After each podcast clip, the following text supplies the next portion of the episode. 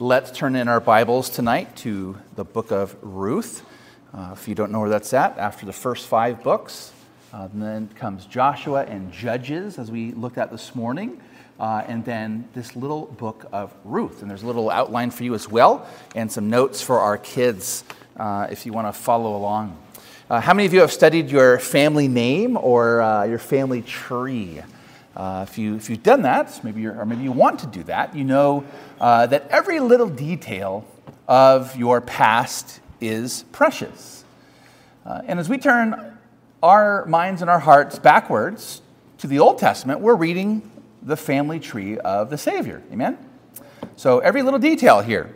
Now, Ruth may, uh, it, it's short and it may not be uh, one of the considered one of the most significant books in the Bible, but it's still and it should be precious to us because it tells a little tale and gives us some names and some little branches on that little family tree uh, of our Savior. And so, why is it so precious to us, this little book of Ruth? Well, it demonstrates to us the hand of God in orchestrating human history and one family in particular in this perilous period of the Judges all to prepare the way for Israel's Savior. So it demonstrates the hand of God in orchestrating human history uh, and one family in particular in the perilous period of the Judges to prepare the way for Israel's Savior. So in chapter 1, if we turn our Bibles there to Ruth, in chapter 1, we're introduced to two of the main characters, Naomi and Ruth. And oftentimes, we, reading the, the Old Testament especially, uh, in these stories, one word sticks out, uh, and that one word is often very important and key for interpreting and understanding uh, the chapter. And in this chapter, Ruth 1, and really the whole book of Ruth, uh, that word is the Hebrew word shuv, which is return. Shuv, uh, return. It's used 12 times just in this one chapter, the language of turn uh, or return. And you'll see that as you can mark it up uh, as you're going through. I won't point them all out, but you can see that if you read chapter 1, this little word, shuv, or return. So in chapter 1, there's this famine, and it shows us and it points us to a very sorrowful condition. Uh, there was national sorrow in the days when the judges ruled. You see that there, uh, the very opening of this little book. In the days when the judges ruled. And just previous to that, of course, as you know, as we saw this morning, is the last verse of, of Judges 21. In those days, there was no king in Israel. Everyone did what was right in his or her, uh, their own eyes. And so, in the days of the judges' rule, there was national sorrow. Uh, there was a sorrowful condition. They did what was right in their own eyes, not in the Lord's. And what have we seen so far in our survey of the Old Testament? Uh, what have we seen so far in terms of the Lord saying to Israel what would happen to them if they were disobedient? One of the curses of the covenants, Deuteronomy 28, for example, I encourage you to go read that whole chapter and find this. What does it say about famine? Was it just random chance? Was it a happenstance? Did it just happen because of meteorological forces or climate change? No, this is the hand of God in that context. So they were disobedient and there was famine in the land. Again, verse 1. But there's also familial sorrow. So it starts like, like a lot of times, the stories begin in a big kind of general sweep, but then it narrows in and focuses in. So the whole land was under famine, but there's this one family in particular that we want to focus our hearts and minds on with this familial sorrow. A man of Bethlehem in Judah and his wife and his two sons, they left the promised land. Don't forget, the promised land was the image of the land that flowed with milk and honey. And they left their particular town, Bethlehem, Beit Lechem, which is the house of bread. They left this land that flowed with milk and honey, and their town was called the house of bread. It was the place that God provided. And they went to sojourn, verse 1 tells us. Where? Moab. Moab. So, already from the first verse, something is going on here. Moab was the product of an incestuous relationship between Lot and his eldest daughter, way back when in Genesis chapter number 19. Uh, this was the nation that King Balak ruled when the Israelites came out of Egypt, the story in the end of the book of Numbers, Balak hired a prophet, Balaam, to curse Israel as they traversed from, uh, from Egypt all the way to the promised land. That's the land of Moab, King Balak. Uh, this is where a seductive, uh, a very, uh, many seductive women uh, came from, and they ensnared Israel's men into ungodly relationships at Baal or Baal Peor in Numbers chapter 25. And if you're reading your Bible chronologically, just chapter by chapter, verse by verse, the last time Moab appeared was in Judges chapter 3. And they were oppressing the Israelites. You don't want to go to Moab, kids. You don't want to go to Moab if you're an Israelite. That's the point. They, they left the promised land, the city called the House of Bread, for Moab. Bad news, right? Bad news. Now, this man's name is Elimelech. His name means my God is king. Elimelech, my God is king. He died, though, verse 3. So not only did the man whose name was my God is king leave the promised land, he had two surviving sons, verse 2 tells us, who took Moabite wives. What's wrong with that? But they had to get married. You know, these, you know, our, my kid can't live at home forever. He's got to get married, or she's got to be married, right? these are foreign wives, and the law had forbidden that. And notice they took wives. This is the normal word that's used in the Old Testament for, for taking a wife in marriage. Uh, this is the word that highlights the sinfulness of this marriage. And so this, this familial sorrow leads to Naomi's confession Don't call me Naomi, which is Hebrew for pleasant. Don't call me pleasant. Call me Mara. Call me bitter. Just like the waters of Mara in Exodus chapter 15. Why? Why does she feel this sorrow?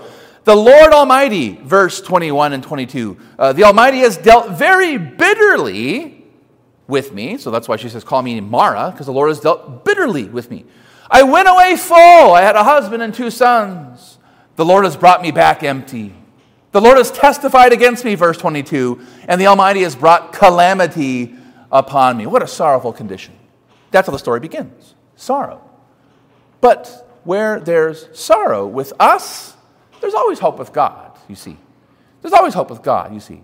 Naomi arose with her daughters in law to return from the country of Moab. There's the first word the first use of the word shuv, return. They returned uh, with Naomi to the country, from the country of Moab.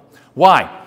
She heard in the fields of Moab that the Lord had visited his people and given them bread. She hears good news. But just like the crowds in Jesus' day, they were attracted to the food. So she hears there's finally some food back in Bethlehem, the house of bread, and so she's going to go there. She sets out with her two daughters in law, verse 7, to return, there's that word again, to return to the land.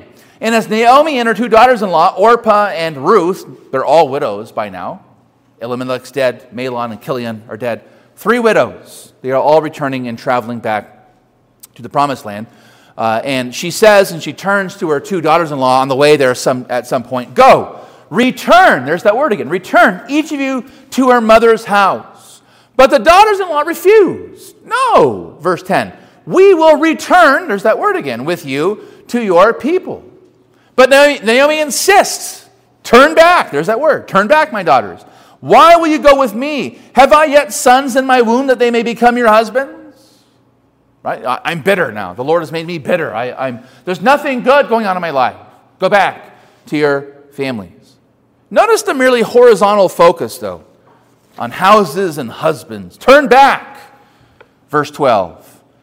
My daughters, go your way. Verse 13 No, my daughters, for it's exceedingly bitter for me for your sake that the hand of the Lord has gone out against me. So Naomi recognizes the Lord, notice that, but only as one who's against her. Just sorrow, sorrow and bitterness here. Now, Orpah kissed her mother in law. That implies what? They're, the, they're traveling from Moab to Bethlehem, or, and she's been saying, Go, go, go. They're saying, No, no, no. Finally, Orpah kisses her mother in law. What do you think that implies? Goodbye. She's going, she's fine. I'm going to go. I'm going to go back to my mom, to my mother's house. But, verse 14, notice this. But, this is the surprising conversion here. But Ruth clung to Naomi. That's the surprise here. She clung here to Naomi. This is the very same word, the very, same verb that's used all the way back in Genesis 2. A man shall leave his father and mother and what? Cling to his wife. Cling to his wife. I always found it interesting. The Bible tells us that Adam left his father and mother to cling to his wife. In our society, it's always, you know, the man gets his due, right? The woman has to leave, and she's got to, she's to cling to him. But in fact, in the beginning, it was he was clinging uh, to his wife. So it's the same word here. It's, it's used in many contexts, in many places. It's used, in fact, in Deuteronomy to describe Israel, the people of God. They were to cling to the Lord in that covenant relationship of love. But all the way up to this point in the story so far, all Ruth has seen of the Lord is his harsh, frowning providence. But something's going on here. Something's going on here. Return, go back, go back. But there's something going on here. There's something divine happening. Naomi's dumbfounded and she urges Ruth again, verse 15, to leave. Right? She's like breaking all the rules in the personal evangelism handbook here. You know, don't come with me. I know, the Lord's only, you know, uh, this cosmic bad guy who's doing bad stuff to us. Go back, go. But God's at work here. God's doing something. And the first time Ruth speaks, we read her say in verse 16, Do not urge me to leave you or to return, there's that word again, from following you. For where you go, I will go. Where you lodge, I will lodge. Why is she, why is she going to go with Naomi? Look at verse 16 and 17. Your people shall be my people. And what else? Your God, my God. Where you die, I will die, and there I will be buried. She's saying what? She's saying that I, with body and soul, both in life and in death, that I belong to the Lord. She's been converted. She follows not just Naomi, not just to get some food, but she's following the Lord now. Notice that. Your God is my God. This is, uh, this is Ruth personalizing what God says all throughout the Old Testament that she probably heard at some point or another uh, in this family, where God says over and over and over again, Leviticus 26 as an example, I, where God says, I will be your God and you will be my people. That's what's called the covenant formula in the Old Testament. And here it's Ruth saying this. Notice that. The Israelite in the story, Naomi, She's returning, but she's merely going back to her homeland for some bread. And it's the Moabitess. You don't want to go to Moab, kids. It's the Moabitess, the Gentile, the outsider. The one whom Paul would later on describe, describing Gentiles, saying, who was alienated from the commonwealth of Israel, a stranger to the covenants of promise, the one who had no hope without God in the world. It's she who turns to the Lord. Notice. A very surprising conversion.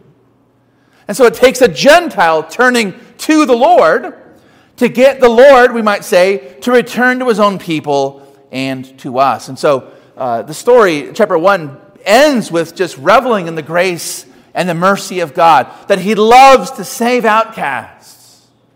He's always doing something surprising in who he saves. That's what Paul says in in uh, 1 Corinthians 1 and 2. You know, it's not the mighty, not the rich, not the strong that God has saved, but and not many noble among you, but God saves the weak and the powerless and so forth.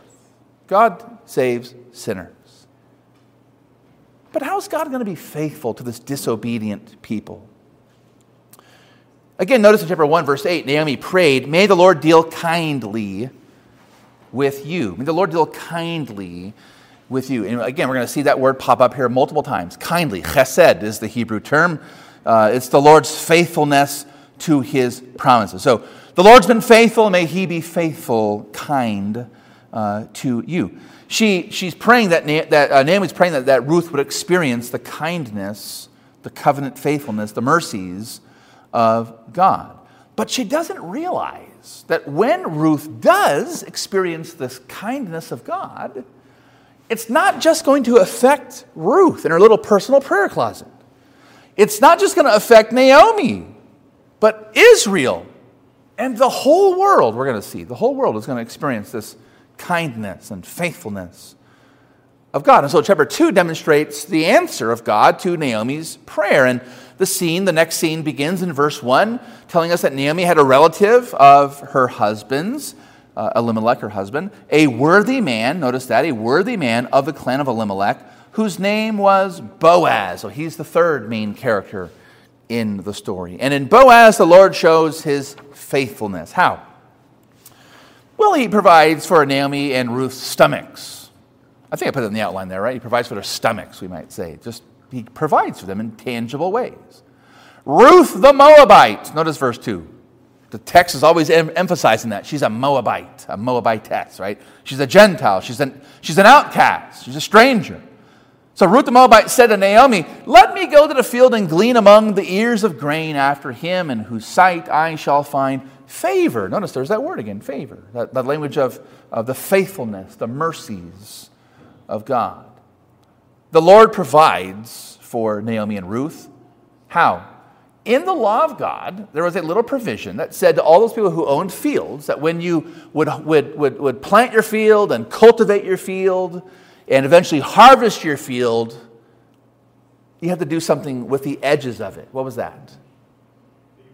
You had to leave like all the edges uncultivated or, or unharvested, right? Leave the leave the wheat or you know whatever you were growing. You have to leave the edges there for the poor, the widow, the stranger, the passerby, right? So the Lord's going to provide through Boaz, following the law, uh, for their tangible needs. But something extraordinary happens in verse 3. Notice this, and we read, we read over these kinds of verses in our Bibles a lot in the Old Testament. She happened to come to the part of the field belonging to Boaz. Right? So the, the story, this scene begins by saying uh, that, that we have this relative, his name is Boaz, he's a worthy man. And so Ruth says, Well, let me just go to his field and I'll, I'll hang out on the edges and just grab a little this, grab a little that, and you know, we'll, we'll knead it up, we'll, we'll, make some, we'll make some bread.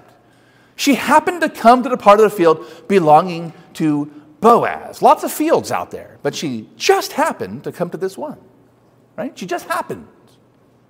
It's random, right? It's chance. Just happened. this is an Old Testament way of describing uh, the secret, surprising providence of God over and over and over again. Uh, Sinclair Ferguson describes this as uh, the divine autograph. All throughout the Bible, there, uh, the characters themselves don't know what's going on, but the narrator, the narrator, sort of looking down or looking back, the narrator knows what's going on. And this, he calls this the, uh, the divine autograph. In Scripture, Sinclair Ferguson says, God writes in block capital letters the principles of his providence so that when he rewrites them in our own lives in small, sometimes microscopic writing, we see that he is the same God. She just happened to come across this field that was owned by this man who was a relative of uh, her, uh, her matron, her, her, her, her mother in law's husband, Elimelech. She just happened to come. And so enter Boaz, right? Enter Boaz here. Verse 4 Behold, Boaz came from Bethlehem. Now, verse 1 again, he's a worthy man. And we see his worthiness, his godliness. That's what worthiness means here. He's a godly man. We see it in action there where he speaks to all those who work in his fields The Lord be with you. And they all answer, And the Lord bless you right? He's no absentee landlord. He loves even the lowest worker out in his field. And oftentimes in the Bible, again, another principle that we interpret is the first words that someone says oftentimes are significant about their character. And so we see that here. Uh, the first words out of Boaz's mouth, at least in, uh, recorded for us, are, The Lord be with you. Right? He's a, he's a faithful, godly man. Now, he notices something out of the ordinary going on. There is this young, scholars think she's probably in her 20s, this young woman who's out there on the edge of her field. Whose young woman is this? He asks. And a, and a worker responds, Well, she's the young Moabite. Again, notice that. She's a Moabite who came back with Naomi. And so Boaz is going to care for her. He tells her, uh, verse number eight, uh, don't glean in another field, or don't leave this one. Stick close to my young women, verse 8. Uh, that language of sticking close, that's the clinging language again. That's the same, the same verb there, uh, to, to, cling. Uh, she's going to be safe in this field, verse number nine. I've charged my young men not to touch you. Uh, she's going to be cared, verse number nine, when she's thirsty because it's hot in the fields during the day. Uh, the vessels of drinking water are for her as well. And ask the young men to draw you some water out of a well. And so she, she bows to, to the ground. She bows her head and her face to the ground uh, in, in utter uh, response, Why have I found favor in your eyes that you should take notice of me, since I'm a foreigner? There's that word favor again, right? That language of the faithfulness, the mercies of God in action here. She recognizes the astonishing providence of God through Boaz. And he answers her that he was showing her faithfulness because she showed faithfulness to Naomi. Verses 11 and 12. May the Lord repay you, he says, what you've done, and a full reward be given to you by the Lord, the God of Israel. And then notice what verse 12 says under whose wings you have come to take refuge. She wasn't just clinging to Naomi, you see. She's coming under the wings of the Almighty. And so Boaz extends this kindness to Ruth beyond his field, and he invites her to his own table, verse 14, and she eats and until she was satisfied, and she even had some left over to take to Naomi. It's big deal, right? Big deal. It is a big deal. Why is it a big deal? It's one thing to have an edge of a field way out there where a Gentile can go grab a little, a little snack or a meal, but what's going on here that's so scandalous? A Jew is doing what with the Gentile? Inviting a Gentile in and eating at his own table. Do you see the shadow here that Jesus, uh, of Boaz, uh, of Jesus here that is being cast off of Boaz?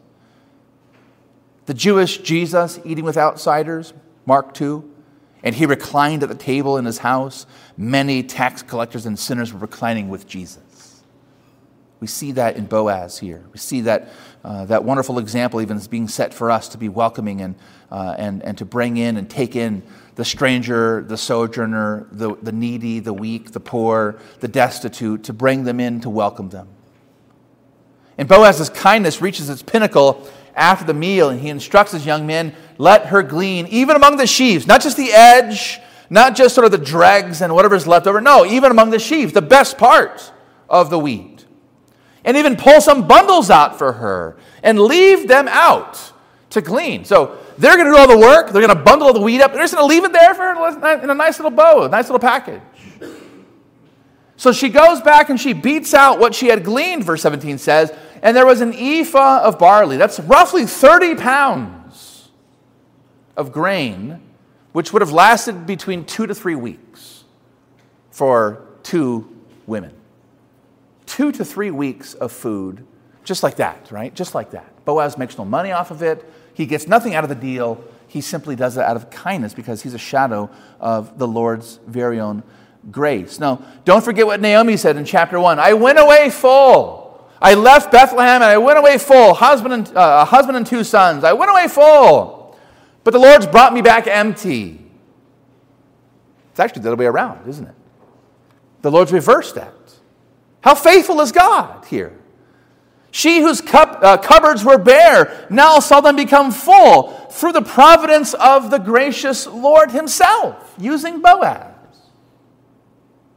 And so He provides for them in their stomachs, we might say. He also provides for Ruth and Israel's soul. We see most importantly, he, tell, uh, he says of Ruth again that she came under the God of Israel's wings. The God of Israel's wings. So, Deuteronomy 32 uh, I'll just point this out. Deuteronomy 32, uh, verse, verses 10 through 12, roughly, say this He found him in a desert land. The Lord found Israel in a, de- in a desert land. Like a bird caring for its young. The Lord is like a bird caring for its young. Uh, in the howling waste of the wilderness, He encircled him. It, the Lord encircled Israel. He cared for Israel. Like an eagle that stirs up its nest, that flutters over its young spreading out its wings, catching them, bearing them on its pinions. You've come to the Lord for under his wings for refuge, just like the Lord found Israel out in a howling waste wilderness. The Lord is now taking care of you, Ruth, a Gentile, a stranger, an outcast. And so she tells Naomi that she worked in the field of Boaz, verse number 19, and Naomi is in utter astonishment. You know, she just mentioned it at the beginning. We have this guy in our family, this, this relative uh, of, of Elimelech, and, and Ruth's going to go and sort of try to find it. And she finds herself just by happenstance in that field. And then when she tells Naomi, bringing back this 30 pounds of grain, I was in his field today. And Naomi's in utter astonishment. May he be blessed by the Lord, whose kindness, there's that word again, has not forsaken the living of the dead. The man is one of our redeemers verse number 20, one of our redeemers. This word, goel, redeemer, sometimes translated as a kinsman, uh, a goel was uh, obligated to marry his dead brother's widow in the Old Testament. Why? To produce children in the name of his dead, barren brother. That's Deuteronomy chapter 25. The problem is this. So he is a redeemer in the family, right? He's a kinsman in this family of, uh, of uh, uh, uh Elimelech. But is Boaz described as Elimelech's brother in the story? He's not. He's just called a, called a relative. The law said the brother of a, of a man who dies was to take the widow and produce children. But Boaz is never called Elimelech's brother. He's just, again, generically called a man, verse number one of the, of the, of the clan. And is Ruth Elimelech's widow? Who's, who's the widow of Elimelech? Naomi. Problem number two. So Boaz isn't a brother of Elimelech. Ruth isn't the widow, Naomi is. And Ruth's a Gentile. The law says nothing, it makes no provisions for a kinsman, a goel, uh, a redeemer to do anything for an outsider in this situation. But Boaz's worthiness is being demonstrated. He doesn't just fulfill the letter of the law, but the spirit of the law here. He loves the destitute. He loves his helpless neighbor as himself. And in Boaz, again, we see the Lord himself showing kindness and faithfulness. The very same God who sent his son for us, the destitute, the helpless, the outsider. Chapter 3 then describes him, this Redeemer. And what do we see? What do we see about this promise of a Redeemer, a Goel, a kinsman? What do we see? Well, the story opens up, so we have the scene set, but now we have the ways of Naomi. Uh, and she says, well, he's going to be winnowing his barley tonight at the threshing floor. And so Naomi seizes the opportunity to take matters into her own hands. She says there, verse number one, Should I not seek rest for you? And she devises a plan wash and anoint yourself. What does that mean? Ruth's been working her butt off all day. Wash and anoint yourself. Why would you do that? It's like, you know, get gussied up, right? Like, get clean, you know, look presentable. Why? Put on your cloak, go down to the threshing floor. Don't, but don't make yourself known to him until he's finished eating and drinking. So, you know, make sure he's in a vulnerable spot, right? And he's satisfied with food and drink and so forth. So make yourself presentable. Now, there's a lot of double entendre in this, in this little section here. That, that's a word, words are used and, and they can go two different ways. They can mean kind of an obvious, kind of simple thing, but they also mean something a little more innuendo, right? It's sort of the PG 13 uh, part of the story. Take, uh, uh, uh you are to, uh, to, to, put on your cloak, uh, we read here. A, a, cloak, it's used of a poor person's garment. This, this word is used for a poor person's garment. it's also used of fragrant robes in the Song of Solomon. So, what does it mean here? Is it just a just sort of like a burlap sack? You know, she put on a burqa, or is, is she like you know, dressing up for the, for the, for the moment. It's probably that. Uh, Naomi tells Ruth to, do, uh, to, to, go to the threshing floor uh, where Boaz would be harvesting grain uh, at night. Why at night? Well, it was colder at night, right? It was, you worked all day and you threshed it out at night when it was cooler and a little easier. Uh, and threshing floors were typically outside the city gate. Uh, and so, because they're outside the city gate, sort of you know, out of sight, out of mind, they become associated with immorality. In Hosea 9, verse 1, we're told that this is where the prostitutes work, outside the city gate at the threshing floors. In other words, what happens at the threshing floor stays at the threshing floor, right? That's, that's, that's the innuendo here. That's why Naomi tells Ruth to go to the threshing floor, all dressed up, washed up, and anointed. And she tells her to, to wait until his guard is down. When he lies down, go uncover his feet and lie down. Now, uncover Uncover usually means, in the Old Testament, to pull your pants down and expose your genitals. That's what it usually means. Leviticus 18 is a, com- is a command not to do this with your very own relative. So it's, it, that, that's what it means. That's what it usually is associated with. Uh, in Ezekiel, the Lord threatened Israel with uncovering its nakedness in front of its ungodly lovers in shame, right? Speaking of their worshiping false gods, it was a way of showing their shame by exposing them, we might say. Uh, so go uncover his feet. And his feet also has this sort of double meaning. It's, it can be a euphemism here, a nice way of saying at times, uh, like Saul in a cave. When Saul was in the cave and he uncovered his feet, what was he doing? He's going to the bathroom, right? It's a nice way of putting that, to, uh, of relieving oneself. But it's also used of committing adultery in Ezekiel 16. So Naomi has a plan here, right? It's not the best plan, but she has got a plan. Uh, and she says, Go, uh, uh, when he lies down, go and cover his feet and lie down. Lie down, that, that phrase lie down is normally immorality. Genesis 19. It's normally immorality. So there's innuendo and there's uneasiness in Naomi's ways. What a great mother in law, huh? what a great mother in law here.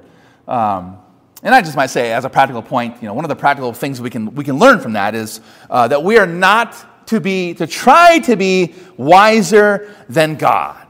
Uh, but we are to wait for His leading and His timing in our lives. And in particular, when it comes to marriage, uh, uh, one writer said, I don't know who wrote it, and I've just seen it a million times, uh, that, uh, that we are to be, as a, as a single man or a woman, if we desire to be married, that we are to be so in Christ that a man or woman has to seek Christ to find you, right? Uh, and so, you know, if, if we know, or if you are a, a godly man or a godly woman looking for a godly spouse, don't resort to worldly means. Don't resort to worldly means because it's only going to end up in, in, in, ungodliness. Seek the Lord. And while you're seeking the Lord, someone else out there is seeking the Lord, and eventually the Lord, in His own time, in His own plan, is going to work it out. Now, that's her plan. Thankfully, we see the worthiness of Boaz and the godliness of Ruth. That, this is, the, again, the irony. Naomi's a, a Jew. Ruth's a Gentile. The Jew says, do the, the, the immorality, and the, it's the Gentile who doesn't. Verse 11 of our chapter calls her a godly woman. So, despite the tempting plan, nonetheless, the Lord uses it. In the middle of the night, Boaz was startled and turned over, uh, and behold, a woman lay at his feet. You know, awkward, right? Awkward. But she's not asking for immorality. She says, Spread your wings over your servant, for you are a redeemer. You've, the Lord has done, uh, you've done this, Boaz says to Naomi, you've done this with the Lord to, to come under his wings. And now she says, put your wings under, uh, over me. Uh, and to spread a robe or a cloak over a woman in the Old Testament uh, was used of marriage. So, you know, she's the one who asked for the ring in this case, right? Not him. So uh, the Lord uses this. Now, he prays that she's going to be blessed uh, and uh, because she's a worthy woman. Verse number 11. Now, this is what's really cool. So, notice verse 11 again. You are a worthy woman. You are a worthy woman. She's a young woman. She's not gone after other young men. She's waited for a godly man, uh, a worthy man, as a worthy woman. What's cool is this. So, in our Bible, we have Genesis, Exodus, Leviticus, Numbers, Deuteronomy, Joshua, Judges, Ruth, right? That's our order of the Old Testament. Uh, do you know the, the order of the Old Testament uh, and where Ruth shows up in the Old Testament in the Hebrew Bible? Probably not. Probably not. It's fine. The book that comes right before Ruth is Proverbs. Right before Ruth in the Old Testament of the Hebrew Old Testament is Proverbs. Then comes Ruth. What's the last chapter of Proverbs again? The virtuous woman, right? The, uh, the, uh, the Proverbs 31 woman that uh, that, uh, that we talk about. What does the last verse of Proverbs 31 say? Proverbs 31 31 says this Give her of the fruit of her hands, and let her works praise her in the gates.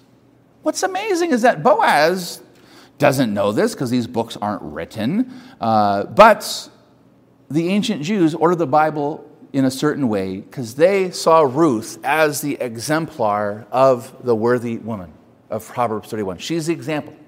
So you want to know what Proverbs 31 is talking about? It's Ruth, right? According to the ancient rabbis. So there, there she is, this worthy, worthy woman. And so Boaz is confessing here in verse 11 that uh, she's the woman that's so in the Lord that he had to find the Lord to find her. So we cue Mendelssohn's wedding march, right? You throw the rice, bring the horse and carriage up, right? Not so fast. Not so fast. It is true, verse 12 says, that I'm a redeemer, but there is someone nearer than I. So there's another problem, right?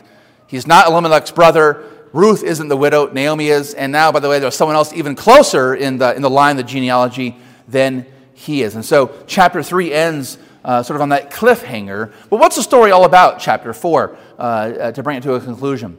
Yes, it's about finding a husband. Yes, about finding provision. Yes, about finding protection. But that's not all. But that's not all. The episode begins, chapter 4, with Boaz at the gate. That's where business and legal matters took place. And behold, again, at the right time, the right moment, et cetera, et cetera, the Redeemer came by, verse 1, this, this man. Notice he's never named. He's never named. Uh, you know, he's just sort of, you know, Mr. So and so, as far as as far as we know. And so Boaz says, in effect, hey, you, you know, sit down over here. And so he brings uh, elder, 10 men of the elders, and he tells them to sit down too. And then he tells this anonymous redeemer that Naomi is selling a parcel of land that belonged to our relative Elimelech. So Boaz introduces this great deal in terms of being a, a deal for land, uh, but he's being very wise in the way he presents it. And then he says, If you will redeem that land, redeem it. But if you will not, tell me that I may know, for there is no one besides you to redeem it, and I come after you. So Mr. So and so says in verse 4, I'm going to redeem it, right? I mean, who doesn't want a good land deal? But now comes the sales pitch, right? Now comes the sales pitch. Okay, the day that you redeem that land from the hand of Naomi, you also acquire Ruth the Moabitess, the widow of the dead, in order to perpetuate the name of the dead in his inheritance. That's the fine print, right? That's the terms and conditions that we all click. We have no idea what it says. We click our lives away, right? We click our lives away. We have no idea what it said. We just did it. That's the fine print. Oh, by the way, you're going to get this Gentile widow. Uh, you've got to take her along with you as well. And so he's like, ah, oh, I got cold feet, right? Verse 6. I, I, I can't redeem it for myself. You know, take my right of redemption yourself. And just this beautiful picture that you know, he's only in it for what he can get out of it. Right? It's a picture of love here. There is love here. Boaz loves her. And so, but this other redeemer just wants the land. He just wants to get what he can get out of it, right? Boaz has true love. He's in it for the love. And so he marries what our culture would call damaged goods, right? This, this widow, this uh, outcast, and so forth. But he loves this one that is deemed unlovable by this real Redeemer, this true Redeemer. Uh, but he does love her and he redeems her and uh, he does what God does. He brings in outcasts and strangers and brings them into his covenant and into his family. And so the crowd then offers us prayer, verses 11 and 12. May the Lord make the woman who's coming into your house like Rachel and Leah, right? This is a Gentile being described as the, as the matriarchs of the people of God. Uh, may you act worthily in Ephrathah and be renowned in Bethlehem. May your house be like the house of Perez, whom Tamar bore to Judah, because of the offspring that the Lord will give you by this young woman. So then comes the child, uh, and notice the Lord's direct action in that, verse 13. The Lord gave her conception, and then he's born. And these women say, Blessed be the Lord, who has not left you this uh, day without a redeemer. And may his name be renowned in Israel. He shall be to you a restorer of life and a nourisher of your old age. So again, go back to chapter 1, verse 21. I, the Lord sent me out full, and I've come back empty. No, it's the other way around. She's returned and been blessed with more than she could ever imagine. Notice the women of the city recognized that in Ruth's love for Naomi, that she found a value greater than seven sons. Notice that. In this young woman who was a Gentile, an outsider, a stranger, and all that, and all that stuff, in this young woman, Naomi found more value than seven sons. Now, that is a statement itself, right? In a culture that overvalued, we might say, worshiped, adored the firstborn, let alone all the sons she found greater value in this Gentile than she would have had in seven of her own sons. And so God was so faithful to Naomi, to Ruth, to Boaz, uh, but he was up to something great, something marvelous, something even bigger than, again, food and marriage and babies. Notice what we read there in verse 17.